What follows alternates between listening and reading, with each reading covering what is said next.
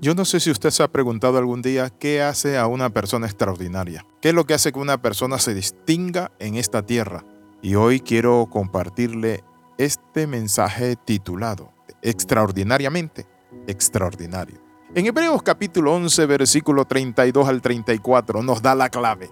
¿Y qué más digo? Dice, porque el tiempo me faltaría contando de Gedeón, de Bará, de Sansón, de Jefté, de David, así como de Samuel y de los profetas, que por fe conquistaron reinos, hicieron justicia, alcanzaron promesas, taparon bocas de leones, apagaron fuegos impetuosos, evitaron filo de espada, sacaron fuerzas de debilidad, se hicieron fuertes en batalla, pusieron en fuga ejércitos extranjeros.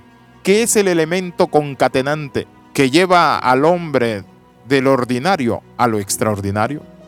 Lo primero que tenemos que ver es cómo podemos crecer en la fe.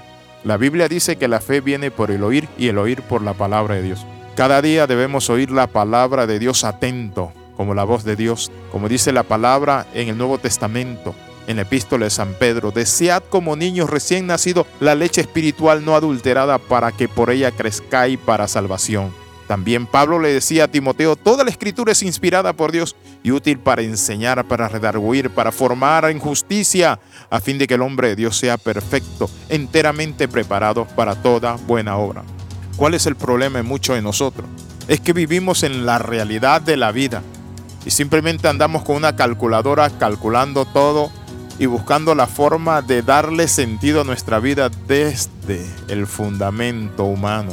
Pero la vida de fe es una vida extraordinaria. Es donde Dios se ha empeñado en darnos promesas, aunque andemos en el desierto, en el valle de sombra de muerte, Él promete estar con nosotros y auxiliarnos. Por eso el libro de Hebreos cuando habla de Abraham, de Moisés, de todos estos hombres de Dios, sigue diciendo, ¿y qué más digo?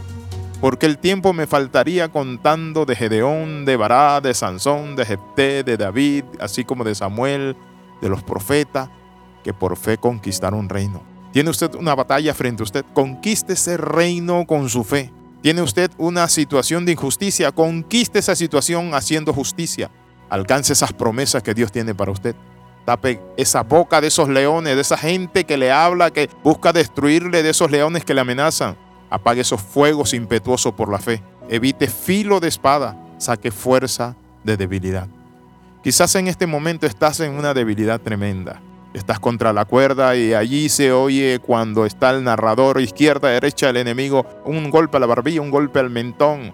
El hombre se dobla, allí está el enemigo dándole izquierda, derecha, izquierda, derecha. Quizás está oyendo esa canción una y otra vez y sientes que ya no aguantas más, desfalleciendo contra la cuerda. Te han dado la espalda los amigos, la situación se te ha complicado en muchas áreas de tu vida, te has sentido un poco cargado, desanimado, has dejado de leer de orar, de buscar a Dios, pero este es el momento de hacerte fuerte en batalla. Saca la promesa de Dios. Dios te dice, he aquí yo estoy todos los días contigo hasta el fin del mundo. No temas, yo soy tu Dios quien te sostiene de tu mano derecha. Si el justo cayere no quedará postrado, mas Jehová volverá a levantarle.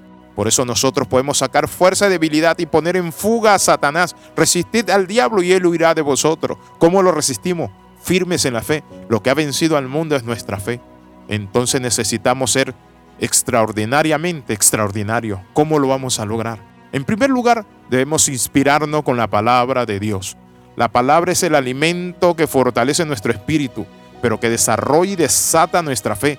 Siempre hay una persona que nos inspire a hacer algo diferente, que nos motiva o que simplemente admiramos y saben quién es el autor y consumador de toda esta fe nuestro Señor Jesucristo, el autor y consumador de la fe, el cual por el gozo puesto delante de él menospreció el oprobio, menospreció la cruz. Jesús sabía lo que estaba padeciendo, pero él decía, estoy padeciendo, estoy sufriendo, pero un poquito más, Satanás, y verás cómo me corono en gloria, cómo resucito de los muertos, cómo me levanto para hacer algo glorioso en esta tierra y extraer un reino de hombres que también te van a vencer. La Biblia dice que el justo por la fe vivirá. Nosotros somos más que vencedores por medio de aquel que nos amó. Crea en Cristo, crea en Él, levántese donde está. Quizás en ese hospital con esa enfermedad. Oro en esta hora por todos los que están enfermos. Desato una palabra en el nombre de Jesús. Dígalo conmigo. No moriré, sino que viviré y contaré las obras de Jehová. No moriré. Quizás te están dando ahorita tratamiento de diálisis o contra el cáncer. Allí te están aplicando quimioterapia o radioterapia, pero Tú puedes en esta hora, en medio de tu debilidad, decir, Padre, yo estoy contigo. No temas. Si has perdido esperanza, si estás desconsolado y te aterra pensar en la muerte, no le temas a la muerte, no le temas a los hombres, no le temas a nada. Dice la palabra, tu temor sea Jehová Dios porque Él es el Dios de todo poder y de toda gloria. Ponte en acción, eso significa hacer algo que te acerque cada vez más a tu meta. No importa que así sea buscar en cualquier lugar y tocar cualquier puerta. La Biblia dice, llamad, tocad y buscad, porque el que llama se le escucha, el que toca se le abre y el que busca encuentra. Dios está contigo, Dios está con nosotros. Por eso es necesario que nosotros tomemos la palabra del Señor y digamos, voy a salir de esta. Oramos, Padre, en el nombre de Jesús de Nazaret renunciamos, oh Dios Padre, al temor. Queremos que tú estás con nosotros, Señor, y que vamos a salir de esta circunstancia, de esta situación, de este conflicto, de esta carencia, de esta enfermedad, de esta necesidad. En el nombre de Jesús oramos y creemos. Amén y amén. Escriba al más 502 42 45 60 89. Le saluda el capellán internacional Alexis Ramos. Recuerda las 13. Comenta, comparte y crece con nosotros. Te esperamos en el próximo devocional y apóyanos con tus oraciones y tus donaciones. Nos vemos en la próxima.